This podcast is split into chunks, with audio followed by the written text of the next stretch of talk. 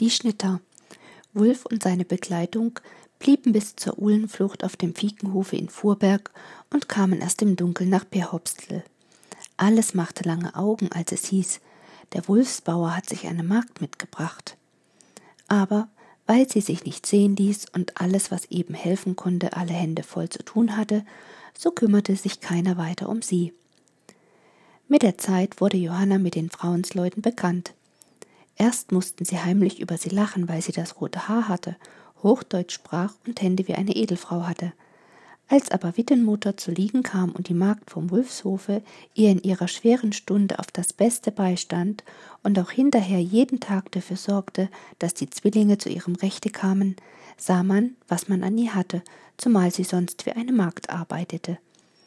Die Kinder, die erst mit dem Finger im Munde dagestanden hatten, wenn sie ihnen mit der Hand über die Köpfe ging, gewöhnten sich bald an sie, und mit der Zeit hatte sie sie alle miteinander jeden Sonntagnachmittag um sich. Dann erzählte sie ihnen allerhand Geschichten und brachte den Mädchen Stricken, Nähen und Stopfen bei. Das hat uns hier gefehlt haben, sagte Ulen Vater, der das Mädchen ganz an das Herz genommen hatte. Nun haben wir einen Schulmeister, wie es besser keinen gibt, wenn er auch lange Haare hat. Mit Geschichten erzählen hat es angefangen und jetzt bringt sie ihnen auch das Lesen und Schreiben bei. Weißt du was? Krankenmutter ihr Miegen, das wäre eine Lütje Magd für uns. Dann hat die andere mehr Zeit für die Kinder und die Kranken, denn darauf versteht sie sich wie ein gelernter Doktor. Der Wolfsbauer war da sehr zufrieden. Als er ihr Krypto hielt, der sich nach einem Schledern eingetreten hatte, woraus ein Geschwür geworden war, und sie es aufschnitt und dem Hund die Pfote verbunden hatte, fragte er sie Sag mal, was kannst du eigentlich nicht? Reiten kannst du, schießen kannst du, der Hausarbeit bist du gewachsen, auf das Vieh verstehst du dich, auch kannst mit kranken Leuten umgehen, bist dabei auch Schulmeister und Wehmutter und gärtnerst, dass es eine Freude ist. Wo hast du das alles her, Mädchen? Sie steckte sich rot an und sagte, Reiten musste ich zu Hause lernen, weil ich Vater bei seinen Krankenbesuchen begleitete. Und das Schießen hat mir der alte Amtmann, Gott hab ihn selig, beigebracht. Denn der sagte, ein Frauenzimmer hat das noch nötiger als ein Mensmensch. Dieweil es mehr zu verlieren hat als bloß das nackigte Leben. Und das andere, das kommt wohl, weil Vater Doktor werden wollte, aber aus sich heraus später einen anderen Ruf bekam, und weil der Lehrer, den wir hatten, besser Hosen flicken konnte als die Kinder lehren. Und da nahm sich Vater ihrer an, und ich musste ihm dabei an die Hand gehen. Und von meiner Mutter habe ich dann das andere alles gelernt, besonders das Umgehen mit dem Vieh und mit den Blumen, denn darauf verstand sie sich vorzüglich. Das musste wohl so gewesen sein, denn sonst hätte es um den neuen Hof nicht so glatt ausgesehen. Tedel hatte einen schönen Zaun um den Garten gemacht und da es sich gerade so passte, kam die Pforte zwischen zwei großmächtige Hülsenbüsche zu stehen, die von Johanna so zurechtgeschnitten wurden, dass sie ganz gleich aussahen, unten breit und oben spitz, und vor die kleine Tür setzte Tedel zwei spitze Machangeln. Von allen Blumen und Büschen, die in den wüsten Gärten von Ödringen wuchsen, schleppte der Knecht so viel heran, als nötig war und wenn er mit den Bauern über Land musste, sah er nach, wo schöne Blumen in den Gärten waren oder in Töpfen gezogen wurden, und davon ließ er sich Ableger geben, so dass er bald allgemein nicht mehr anders hieß als der Blumentedel. Es war aber auch eine Pracht, wie in dem Garten alles gedieh. Zwar für die Schneeglöckchen, die Maiblumen und Osterblumen und die Kaiserkronen und Pfingstrosen und Tulpen war es in dem Jahr schon zu spät, aber die Schlüsselblumen hatten schön geblüht, und im Juni hingen alle Zaunecken voll von wilden Rosen. Am ganzen Hause kletterten die Efeuranken hoch, der Hollerbusch beim Backhauser war über und über weiß, und die Goldlackbüsche waren in der Sonne anzusehen wie kupferne Tannen. Wenn dann Johanna an den Büschen sich mit dem Messer zu schaffen machte und die Sonne schien ihr auf das Haar, und die bloßen Arme, von denen die weißen Ärmel weit zurückgingen, und der rote Rock wippte, wenn sie sich bückte, um ein Unkraut auszureißen. Dann sagte der alte Ull, ein Staatsfrauenmensch ist es, und stieß Harm in die Rippen und blinkerte ihm zu. Wenn ich halb so alt wäre, denn so wüsste ich, was ich zu tun hätte. Oder soll sie dir ein anderer wegschnappen? denn dass sie dir in die Augen sticht, das habe ich allzu lange spitz, und eine bessere Frau kriegst du so bald nicht wieder. Der Ansicht war der Bauer auch, und mehr als einmal hatte er sich einen Stoß gegeben, um dahin zu kommen, wohin er wollte, aber immer war es ihm, als wenn ein Graben zwischen ihnen war. Denn was war er? Nicht, dass er sich minder vorkam, weil sie mehr gelernt hatte, aber er traute sich nicht an sie heran, und das umso weniger, je mehr er mit ihr zusammen war. Früher war er mit Leib und Seele dabei gewesen, wenn es galt, der Heide die Flöhe aus dem Pelze zu klopfen. Wenn er jetzt aber im Moore lauerte oder im Busche lag, dachte er immer an ein Gesicht, um das das Haar so rot war wie die Abendsonne auf den Fuhrenstämmen, und an zwei runde Arme, die aus zwei weißen Ärmeln herauskamen. Denn mit Freuden sah er, dass Johanna Fleisch und Farbe bekommen hatte. Das Leibchen saß ihr prall, und der rote Rock hing nicht mehr so los um die Lenden. Am Johannistage war Uhlenvater mit Hedel nach Obershagen gefahren, wo sein Vetter einen Hof hatte. Ham und Johanna waren allein, denn Mieken war auf einige Tage zu Hause, weil Krakenmutter nicht ganz munter war. Es war den ganzen Tag glühheiß gewesen, und gegen Abend kühlte es sich keineswegs ab, so dass der Bauer, der mit Johanna im Garten auf der Bank saß, meinte, wir werden wohl ein Wetter kriegen, denn über dem Hollerberge standen dicke Wettertürme. Es Wetter leuchtete dann auch mehr und mehr, und Wulf sah, dass jedes Mal, wenn die Wolken auseinanderrissen, das Mädchen mit der Hand nach dem Mieder fasste. Hast du Bange? Sie schüttelte den Kopf. Nein, es steckt mir bloß so in den Gliedern. Ich bin ganz alle. Sie sah auch blasser aus als sonst und hatte wieder einen Blick in den Augen wie damals, als Krypto sie aufgespürt hatte. Ham kam es in den Sinn, wie er sie damals im Arm gehalten und wie ein Kind gefüttert hatte, und wie nachher, als sie vor ihm auf dem Schecken saß, ihr Haar so gerochen hatte, dass es ihm ganz sonderbar wurde. Er sah ihre Hände an, die auf ihrer Schürze lagen. Sie waren braun geworden und die Arme gleichfalls.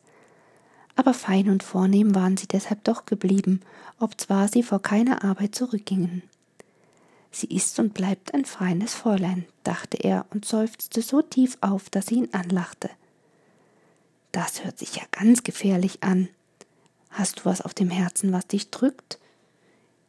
Wie sie ihn so lustig von der Seite ansah, da dachte er, jetzt oder nie. Aber es blieb beim Denken, denn er wusste nicht, geht das wohl, dass du sie einfach um den Leib fassen tust, oder ist es wohl anständiger, dass du ihr sagst, wie dir zumute ist? Da kam ein Kind angelaufen, das sich einen Splitter eingerissen hatte, und nun hatte er es wieder verpasst. Er aß abends wenigs, wusste meist nicht, wo er mit seinen Augen bleiben sollte, kam sich überhaupt ganz unglücklich in seiner Haut vor und war froh, als es Zeit zum Schlafen war, denn das Wetter war zurückgegangen. Er konnte lange Zeit nicht einschlafen. Er ärgerte sich über sich selber wusste aber keinen Weg, der ihn zum Busche herausbrachte. Zudem hatte er Angst, er könnte es mit dem Mädchen verderben, und so lief er mit seinen Gedanken immer in die Runde. Zuletzt musste er doch wohl eingeschlafen sein, denn mit einem Male sah er einen blauen Schein und hörte einen harten Schlag. Das Wetter war wieder zurückgekommen. Die Pferde schlugen gegen die Wand, die Kühe rissen in den Ketten. Er stand auf, hing sich den Mantel um und ging auf die Decke. Da lief er Johanna in die Nöte, die ebenfalls im Mantel aus ihrer Dönse kam. Der Blitz zeigte ihm, dass sie kreideweiß war. Ist dir schlecht? Sie schüttelte den Kopf. Es ist bloß das Wetter. Im Bett war es mir zu stickig, aber als der nächste Blitz und hinterher ein gewaltiger Donnerschlag da war, schrie sie auf, fasste sich nach der Brust und fiel gegen die Wand. Er sprang schnell zu, fasste sie um und führte sie in die große Dönse, ließ sie sich auf die Ofenbank setzen und rückte an sie heran. Blitz und Donner kamen auf einen Schlag. Das Mädchen wollte sich zusammennehmen, aber ihr Mund behielt den Schrei nicht, und da nahm er sie in die Arme, legte ihren Kopf an seine Brust und deckte ihr seinen Mantelkragen über das Gesicht. So hielt er sie. Ab und zu, wenn es wieder blitzte und krachte, die Schultern klopfend und ihr zuredend wie einem jungen Pferde, das vor einem Machangel scheuen will. Sie lag ganz still und zitterte kein Mal mehr, und bloß, wenn das Wetter es gar zu gut meinte, fühlte er ihr, dass ihre Hände flogen. Nach einer halben Stunde hörte das Blitzen und Donnern auf. Es goss wie mit Mollen und es wurde kühl in der Dönse.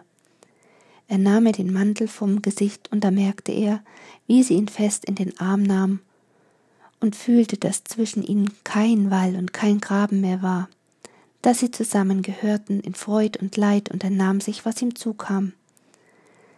Das war eine schlimme Nacht, rief Uhlenvater, als er am anderen Mittag in die große Dönse trat.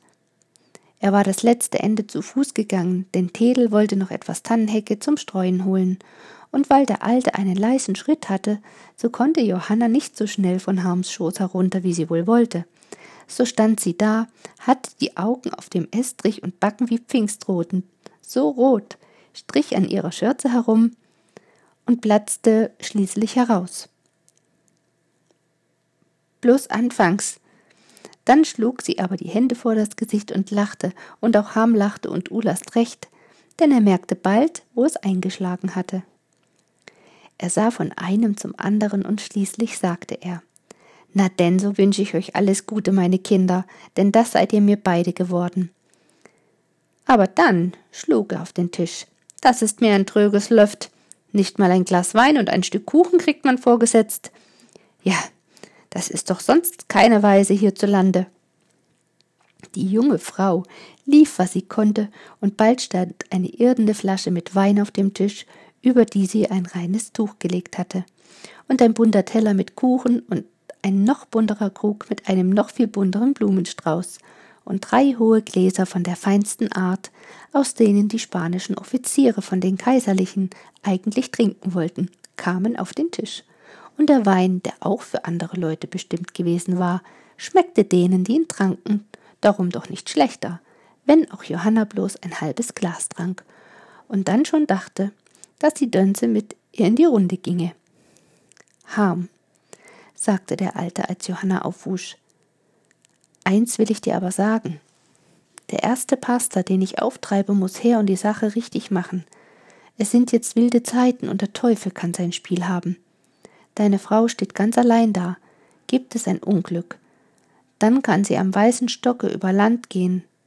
Denn es wird manche da sein, die ihr den Platz hier nicht gönnt und ihr allerhand anhängen wird. Es sind jetzt die Zeiten nicht, dass wir eine regelrechte Hochzeit abhalten, denn der Himmel bezieht sich immer mehr. Der Tilly, der papistische Hund, jagt die Dänemarkschen hin und her, und die Pestilenz ist auch wieder da. Lasst euch einsegnen und damit holla. Die Hauptsache ist die, dass du dich des Nachts nun nicht mehr so zu kraulen brauchst. So wurde es denn auch gemacht, und es war auch gut, dass der Bauer sich mit der Trauung beeilt hatte, denn so konnte er mit mehr Ruhe an Per Hopstel zurückdenken, wenn er wieder den Wolf auf der Heide spielen musste. Und das war jetzt nicht selten der Fall. Tilly und die Dänen zogen sich um die festen Plätze wie die Hunde, um die Knochen, und wo man hinhörte, gab es Not und Tod und Menschenschinderei.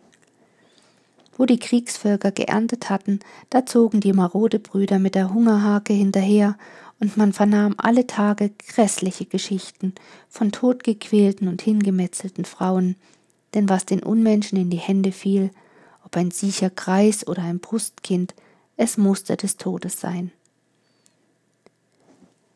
Die Werwölfe hatten darum alle Hände voll zu tun.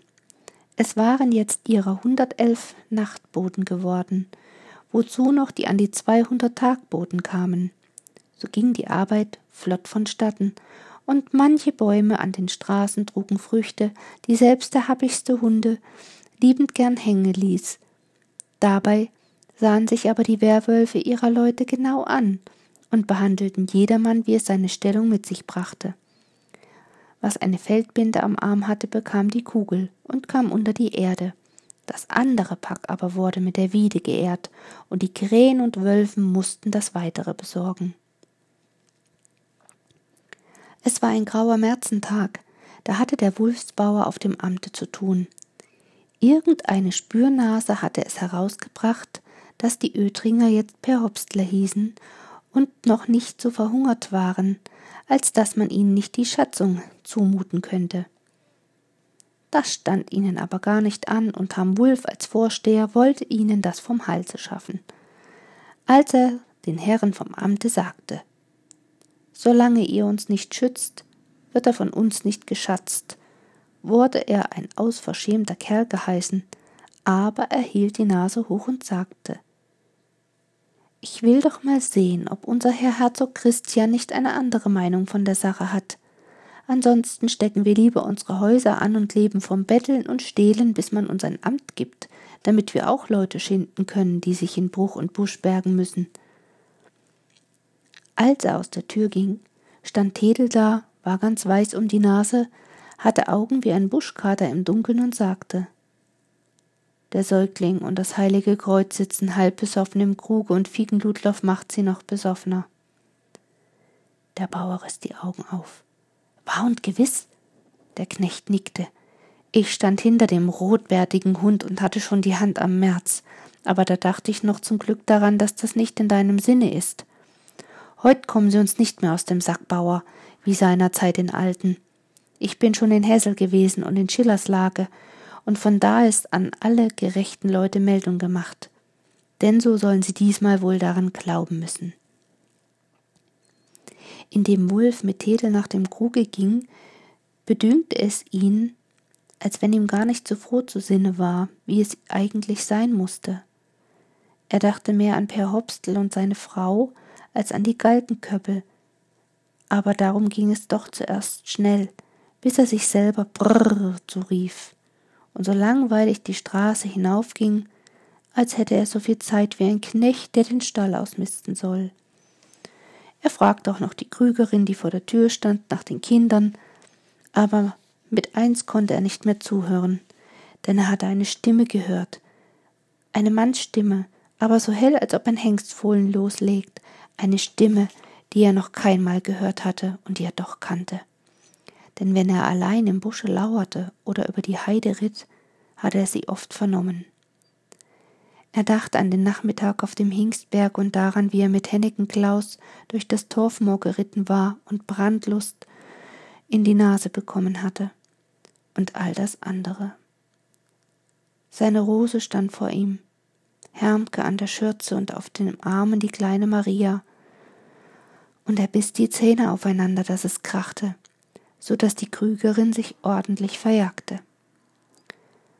Aber dann ging er in die Bauernstube, ohne hinzusehen, wer da saß, stellte sich an die Tonbank und ließ sich Bier einschenken, hörte, was der Krüger emporschnackte mit einem Ohre an, stellte seinen Krug auf dem Tisch, der neben der Tür stand, holte sein Brot und seinen Speck aus der Tasche, zog sein Messer und aß so langsam und bedachtsam wie alle Zeit, bis Fiegenludloff aufsah, seine rechte Hand auf den Tisch legte, erst den Daumen, dann den Zeigefinger und dann den Mittelfinger aus der Faust springen ließ, gleich als wollte er die Zeche nachrechnen, und dann das heilige Kreuz anschrie. Noch so ein Stück, du altes Saufloch, dann geb ich noch einen aus, denn lachen tu ich vor mein Leben gern. Der Perhopstler sah sich jetzt die Leute genauer an, und ihm war auf einen Augenblick, als wenn sie die Hälse schon lang und die Zunge vor dem Mund hatten. Denn bei ihnen saß noch Wulf, genannt Schütte aus Svenbostel, Harms Halbbruder, der da in einem Hof eingeheiratet hatte. Münstermanns Detmer und Krönhagen Grischan am Ofen stand Duvenheinrich und Fleppendietrich und Aschenkurt spielte mit der Katze, die unter der Bank saß und nach seinen Fingern hakte. Und da saßen die beiden Unholde, hielten die Auge mit Mühe offen und freuten sich wie die Schneekönige, wenn ihre Zottenreden und Kreuzgeschichten die Männer zum Lachen brachten. Bist du all schon in Schillers Lake gewesen, Säugling? fragte Fieken Ludloff. Da ist eine lustige Wirtschaft. Der Wirt hat dir da ein Mädchen, da werden die alten Kerle noch verrückt, sag ich dir. Aber das Mädchen ist als wie eine Nessel. Ich möchte sehen, der dir den Kranz abnimmt. Unter uns ist keiner, der das kann. Harm lachte im Halse, denn erstens hatte der Wirt bloß eine alte Magd, und das war ein liederliches Stück, und die sah noch dazu aus, wie eine rote Katze, die acht Tage im Regen gelegen hatte. Der Säugling aber schlug sich auf seine klapprige Brust. Wenn einer, dann bin ich es, denn ich habe ein unverschämtes Glück bei der Menscher. Sein Lumpenbruder stimmt ihm bei. Ja, das hat er. Alles, was recht ist, das ist ein Ass auf der Fiedel. Das heißt, fuhr er fort und sah dabei halb frech, halb bange aus, wenn es nicht anders geht, dann macht er nicht viel Faxen und dreht ihnen den Schluck ab. Der Säugling, der gerade einen großen Krug Honigbier durch seinen langen Hals hatte rutschen lassen, lachte wie eine Kuckin. Verdammt, das tue ich. Wozu sind die Menschen denn da? Und überhaupt so, was ein forscher Kerl ist, der Courage hat, der wird doch nicht erst acht Tage herumpiepen wie ein Lünning. So ein bisschen zureden, das hilft schon, sagte er und klappte seine Hand auf und zu, wie ein Stoß habe ich die Krallen. Unter der Tür stand Tedel und sah ihm in den Nacken. Dem Wulfsbauern lief es kalt über den Rücken, als er den Blick sah, den sein Blick nach dem Halunken hinschmiss. Ihm war, als prahlte da kein lebendiger Mann mehr, sondern ein toter Leichnam. Und nun fing der Kerl auch noch an zu singen und lachte dabei, als er quiekte. O Galgen, du hohes Haus, du siehst so grässig aus, so grässig aus. Ich seh dich gar nicht an, denn ich weiß, ich komm daran. Ja, ich komme dran. Der Bauer ging in den Hof. Denn Fieken Ludloff hatte mit der Zunge geklappt. Bald ist der Haber reif zum Schneiden, sagte der Ramlinger, er lässt den Kopf schon hängen. Er sah nach dem Schimmel. Es klärt sich auf, noch eine Lage mäht und sie laufen hinter uns her wie die Hennen hinter dem Hahn. Er klopfte seine Pfeife aus, und morgen früh um sieben Uhr sind wir auf der Heide oder dem zweiten Dorfe. Er stopfte die Pfeife und ließ sich von Harm ein Krümelfeuer geben. Schweres Stück Arbeit, solches Sauflöcher um den Verstand zu bringen, das kann ich dir sagen. Der Wulfsbauer machte seine Zeche glatt und ging gegenüber zum Juden, wo er so lange auf eine Brustnadel verhandelte, bis Fletten Dietrich und der Wennebostler Wulf und Uwen Hinrich fortritten, und dann ritten Fiegenludloff und Aschenkurt fort, und hatten die beiden Männer zwischen sich, die nicht merkten, dass hinter einem jeden von ihnen sein leibhaftiger Tod aufgesessen war, denn sie juchten und bölkten das Lied vom Butzemann, der im Deutschen Reich umgeht. Als sie schon um die Ecke waren, hörte der Perhopstler sie noch kreölen. Der Kaiser schlägt die Drum mit Händen und mit Füßen, und dass die Kinder ihn nachschrien, Dunne dir, dunne dir. Dann brach der Handel ab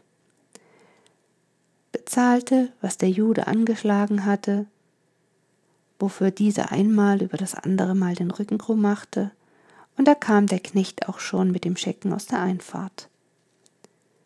Der Bauer stieg steif in den Sattel und ritt, als wenn er zum ersten Male einen Pferderücken zwischen den Beinen hatte, aber so, wie er das Torgeld los war, setzte er sich in Trab und war bald hinter den Reitern. Im Schillersläger Kruge verhielt er sich ganz ruhig, aber als er auf seiner Strohschütte lag, konnte er nicht viel schlafen, denn alle seine Gedanken waren da, wo seine Frau war. So war er schon bei fünfe in den Stiefeln. Tedel saß vor der Tür des Stalles, in dem die beiden Halsabschneider schliefen. Er grieslachte. Der eine ist schon eine Weile munter und vernüchtert. Hat er sich auch, und wenn er nicht einen alten Scheuerlappen mit Maule hätte, würde er eine schöne Schande machen dieweil ich ihm die Ärmel vor die Hände zugebunden habe, und vom Estrich kann er auch nicht, weil da ein Ring auf der Kellerklappe ist, und da ist ein Strick dran, und den hat er um den Leib. Er spuckte seinen Prim aus. Der andere hat gestern noch so viel Honigbier gesoffen, dass er überhaupt nichts von sich weiß, und ich glaube, vor heute Abend ist er nicht so weit, dass wir uns mit ihm befassen können. Der Wulfsbauer ließ sich Suppe und Brot geben, rauchte zwei Pfeifen aus und schickte die sechse Tedel voran. Um halb sieben kamen etliche Bauern angeritten, klappten mit den Peitschen, bis der Wirt herauskam, taten so, als sähen sie den Perhopstler nicht, tranken ihr Warmbier im Sattel und ritten weiter. Und dann knarrte ein Wagen. Der Knecht halte dreimal schnell hintereinander und viermal in Abständen und ziff. Zieh, Schimmel, zieh! Im Dreck bis an die Knie. Aus dem Hause rief Fiegenludloff. Jochen, kannst du mich ein Ende mitnehmen? Ich hab kleine Füße von eurem Bier gekriegt. Da stand auch Harm auf. Mir geht's nicht anders. Nimm mich auch mit, auf eine Handvoll Tabak soll's mir nicht ankommen. Er setzte sich auf das Schütt und sah vor sich hin in das Wagenstroh, das ab und zu hin und her flog und aus dem mitunter ein Ton kam, als wenn ein Schwein darunter lag. Noch saß der Nebel in der Heide. Das wird ein schöner Tag, sagte der Knecht. Die Wettmarer Musiker blasen, wenn man hörte die Kraniche vom Moore her lauthals prahlen. Eine Anbauerfrau sah den Wagen kommen, nickt und sagt Na denn sieh man zu, Jochen, dass du deine Schweine gut los wirst. Ein Kauk rief aus dem Nebel, das Wagenstroh ging hin und her. Hast den schwarzen Bruder gehört? fragte der Rammlinger den Knecht. Die Raben kriegen es heut gut. Aus dem Stroh kam ein Grunzen, und ein Reiter trabte vorbei und noch einer und hinterher ein dritter. Nach'm Schweinemarkt? riefen sie dem Knecht zu. Der nickte und griente. Alle hundertelf Werwölfe und meist ebenso viele Boten standen um den Heidberg. Als der Wagen angefahren kam, ging ein Gemurmelrei um. Der Nebel teilte sich und fing zu tanzen an, und da wurden zwei Fuhrenbäume sichtbar, denen die Kronen abgehauen waren und die oben ein Querholz hatten, das sie zusammenhielt. Daran hing links ein toter Hund und rechts ein verrecktes Schwein, und dazwischen waren zwei Stricke, die bis auf den Erdboden reichten. Um beide Bäume war ein Kranz von Steinen gemacht, der vorn offen war, und in jedem Stamm war die Wolfsangel aufrecht eingehauen, so dass sie offenbar zu sehen war. Der Knecht nickte den Männern zu und schrie Brrr, band die Zügel an, stieg ab, spuckte aus und ging langsam hinter den Wagen zog das Schütt fort, winkte zwei Männern zu und dann zog er einen Sack unter dem Stroh weg, der sich bewegte, und die Männer halfen ihm, ihn auf den Boden zu legen, und bei dem anderen auch. Wulfsbauer und Wiegenglutlauf waren abgestiegen und dahingegangen, wo Mene Drews stand. Er hatte zwei abgeschälte Weidenstöcke in der Hand, winkte, und es war so still wie in einer leeren Kirche. Als die zweihundert Männer sahen dorthin, wo die Knechte die Säcke aufbanden, die beiden Männer herauszogen und ihnen die Fußkoppeln abbanden, sie auf die Beine stellten und bis vor den Oberobmann brachten, nachdem sie ihnen die Lappen aus dem Munde genommen hatten. Kein einer ließ einen Laut hören. Sogar Nihustedel nicht, der mit dem Wulfsbauern voranstand, und ein Gesicht machte wie ein Untier. Vierhundert Augen sahen kalt auf die beiden Erzhalunken, die dastanden und vor Todesangst und Katzenjammer wie Espenlaub bebten, aber keinen Ton herausbrachten. Der Oberobmann sah ihn in die Gesichter und fing an. Als Obmann der Wölfe habe ich euch entboten zu einem offenen und gerechten Ding auf roher Heide und gemeinem Lande, weil wir das Recht sprechen wollen, ob diese beiden Männer. Wer hat wieder sie etwas vorzubringen? Der Wulfsbauer stellte sich vorn hin. Ich verklage Sie auf den Feuertod meiner Ehefrau Rose, gebürtigen Ulos Ötringen, und derer und meiner unmündigen Kinder Hermke und Maria Wulf, und wegen Brandstiftung, Raub und Diebstahl an totem und lebendigem Gut. Er ging zurück und Tedel stellte sich an seinen Platz und rief Ich verklag sie auf den Feuertod meiner Schwester Alheit Nihus aus Ötringen, eines weißen Kindes noch keine fünfzehn Meilen alt. Er ging zurück und machte Fiegenludloff Platz, und der schrie Ich verklage sie im Namen von ehrbaren Jungfrauen, Witfrauen, Schwangeren und Wöchnerinnen, unschuldigen Mädchen und unmündigen Kindern, Kranken und Schwachen, an denen sie sich vergriffen haben. Ich schrei Hallo über sie und abermals Hallo und zum dritten Mal Hallo und Hallo und Hallo Und hallo, und ich will es mit sieben Eiden beschwören, dass sie siebenmal und siebzig den Tod verdient haben, nach dem, was sie mir gestern mit ihren eigenen Mäulern im Kruge zu Burgsdorf in ihrer dummen Besoffenheit erzählt haben. Der Obmann sah sich um. Ist einer da, der noch etwas vorzubringen hat gegen diese Männer oder der Wort für sie einlegen will? Hier darf ein jeder frei reden, ohne dass es ihm nachgetragen wird. Es wurde ganz still in der Runde. Die Sonne kam heraus und beschien die zweihundert Gesichter der Männer, und sie alle waren wie aus Stein. Eine Krähe flog vorbei und quarte, und in den krausen Fuhren lockten lustig die Meißen. Die dreimal elf Unterobmänner sonderten sich ab und murmelten durcheinander, dann ging einer von ihnen zu dem Oberobmann hin und sagte etwas. Denn so haben wir befunden, sprach der Richter, dass sie beide um ihre Hälse eine Wiede haben sollen und aufgehängt werden sollen, sieben Schuh höher, denn ein gemeiner Schandkerl, und zwischen den Äsern von einem verreckten Köter und einer gefallenen Sau, bis sie tot sind, und es soll sich keiner getrauen und sie abnehmen und bestatten, wenn es ihnen nicht gelüstet, an ihre Stelle zu kommen. Er brach den einen Stock und warf ihn hinter sich und den anderen und gab die Wieden hin, und da fiel der Säugling auf die Knie und schrie Erbarm. Denn weiter kam er nicht, weil er die Wiede schon über einem Adamsapfel hatte und das heilige Kreuz hatte knapp gewimmert. Noch einen Augenblick, mir ist so schlecht. Da stand er schon mit der weidenden Krause um die Sprosse zwischen den dreimal elf Männern unter der Feldglocke. Ehe die Krähe dreimal geschrien hatte, schwenkte der Wind sie hin und her. Und dazu das Brett, das ihnen zwischen die Hände gebunden war und auf dem zu lesen war. Wir sind die Wölfe. Hundert und Elfe. Dies sind zwei Hunde und zwei Schweine, die sind ganz Oberreine. Der Steinkreis wurde geschlossen, die Männer gingen weg. Der Wulfsbauer hatte das Kinn auf der Brust und Hedel sah noch einmal zurück. Und Wiegenblutloff sagte, indem er nach dem Galgen hinwies, Kick, Tedel, deine Hochzeitsglocken läuten. Aber Tedel antwortete nicht und ging hinter Wolf her. Als sie beide durch die Fuhren ritten, sagte der Bauer, So, und nun wollen wir da nicht mehr dran denken, Tedel. Wann willst du freien? Am liebsten wohl gleich heute. Na, von mir aus kann es losgehen. Bring man alles in die Reihe, oder hast du das all? Er sah sich um und lachte, denn der Knecht hatte die Sonne im Nacken und deswegen waren seine Ohren so rot anzusehen, wie an dem Morgen in der Jeverser Heide, als Krypto das Mädchen fand. Und jetzt galopp, Buntscheck, rief Harm seinem Pferde zu, und sie flitzten dahin, dass die Blagen nur so flogen und die Tüten hinter ihnen herschimpften. Der Bauer dachte an seine Johanna und der Knecht an seine Hille, und eine Stunde später standen die Pferde vor den Krippen.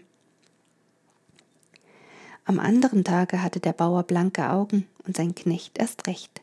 Sie fuhren nach der Wüste, denn sie wollten da junge Obstbäume und was es da noch zu gebrauchen war für den Garten ausgraben. Als Wulf sich über Mittag hinter einem Busche die Augen wärmte, stöberte Tedel in dem Schutt herum. Er fand allerlei Geschirr, das noch gut zu gebrauchen war, desgleichen Äxte und anderes Gerät. Und als er die schwarzen Balken fortzog, auf denen schon allerlei Moos wuchs, schlug er mit der Hacke auf Eisen. Er hatte den Kesselhaken des Wulfshofes gefunden, ein Prachtstück, wie es weit und breit kein zweites gab, auf dem oben am Kopfe die Wolfsangel, die Hausmarke der Wulfsbauern eingehauen war, und darunter aber stand zu lesen Ah du, das ist mehr wert, als wenn du hundert Taler gefunden hättest, Tedel, sagte der Bauer, und dafür will ich dir ein Haus hinstellen mit allem, was dazugehört. Denn ich will dir etwas sagen. Knecht bist du jetzt lang genug bei mir gewesen. Wenn du mir in der Folge in der Hillenzeit mit deiner Frau helfen willst, gegen den üblichen Lohn, so bin ich das sehr zufrieden. Ich habe mir das aber nämlich schon lange überdacht. Gerade wie ich nicht der Lehnsmann des Edelherrn sein will, sollst auch du nicht mein Hausmann sein. Du bist mir mehr als ein getreuer Knecht gewesen, diese schlimmen Jahre über, und es ist nicht mehr als recht, dass du jetzt dein eigener Herr wirst, vorausgesetzt, dass du vor deiner Hille die Hosen zu wahren weißt. Tedel brummte etwas vor sich hin, als wenn ihm der Bauer das Bett vor den Hof gestellt hätte. Aber als er ausgespannt hatte, konnte er gar nicht so schnell genug nach seinem Mädchen kommen, und als er zurückkam, da flötete er wie unklug. Dann setzte er sich hin und scheuerte mit Wasser und Asche den alten Kesselhaken ab und hatte nicht eher Ruhe, als er da hing, wo er hingehörte. Dann griff er die Arbeit an wie der Fuchs den Hasen, und ob zwar der Bauer nicht wusste, wo der Knecht die Zeit zum Essen und Schlafen hernahm, so wurde Tedel mit jeder Woche runder im Gesichte und der Bart wuchs ihm zusehends. Seine Hille ging aber auch nicht schlecht auseinander, so dass der Bauer fragte, Mädchen, wenn du so beibleibst, denn so brauchst du das doppelte Zeug für den Rock und wirst einem Tedel eine teure Frau. Hille aber lachte und grub darauf los, als wenn der Boden die reine Butter war. Wie ihr und Tedel, so ging es aber meist allen Leuten auf dem Perhopsberge. Sogar die Kinder halfen beim Roden und Umgraben, und was früher für eine Schandnot angesehen war, wenn nämlich ein Frauensmensch sich in dem Flug spannte, jetzt galt es das als Vergnügen. Es gab keine Bauern und keine Knechte und keine Bäuerin und keine Mägde. Es war eine Gemeinde fleißiger Leute, von denen jeder für sich und alle für das Gesamt schanzten, so dass es auf den Dörfern um das Bruch hieß, einig wie die Perhopstler.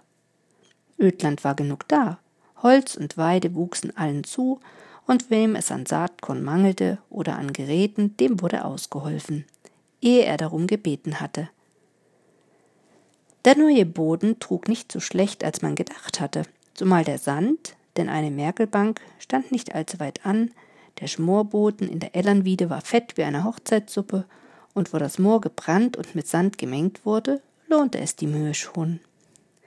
Wenn es auch an Unkraut nicht gebrach so stand doch alles besser, als man gehofft hatte, und als die Hauptarbeit getan war, sagte der Wulfsbauer zu den 33.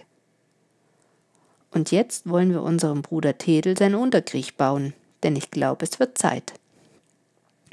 Dieweil viele Hände mithalfen, stand das Haus bald da, und Tedel wusste nicht, was er sagen sollte als Bettzeug und Geschirr und was sonst noch dazu gehörte, wenn der Mensch zu selbst zweien Hausen geht, ganz von selber ankam, denn die Hundertelfe machten sich ein Vergnügen daraus, ihm zu helfen, wo sie konnten, ohne dass sie hinterher ankamen und ihr Teil wieder absaßen.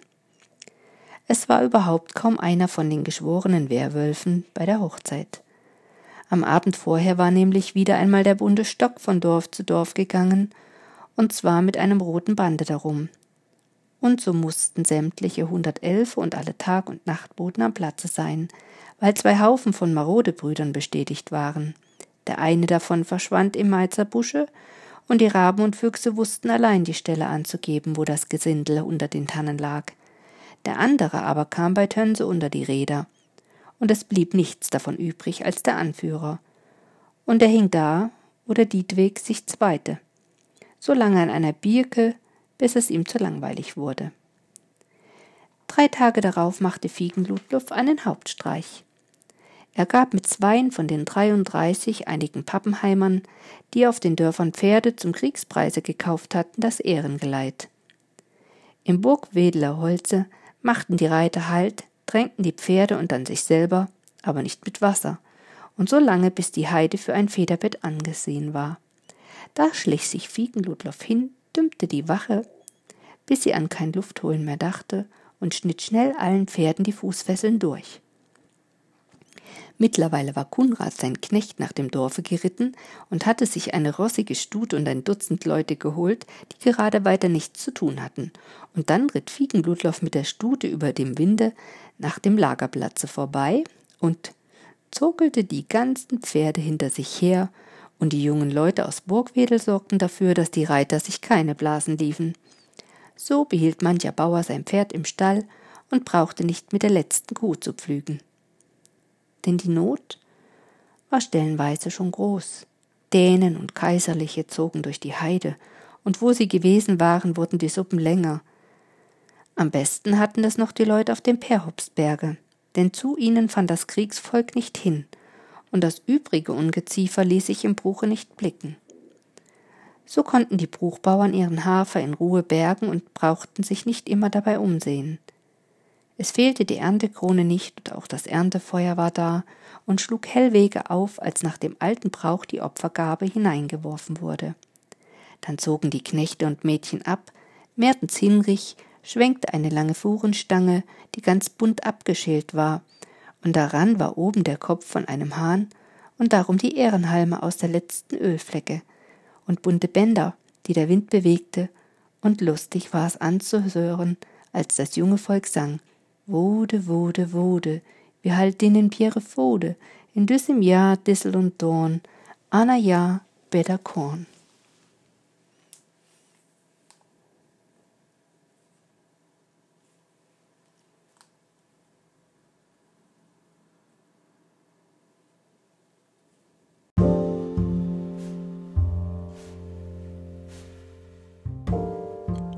Hallo, ihr Schlaflosen da draußen.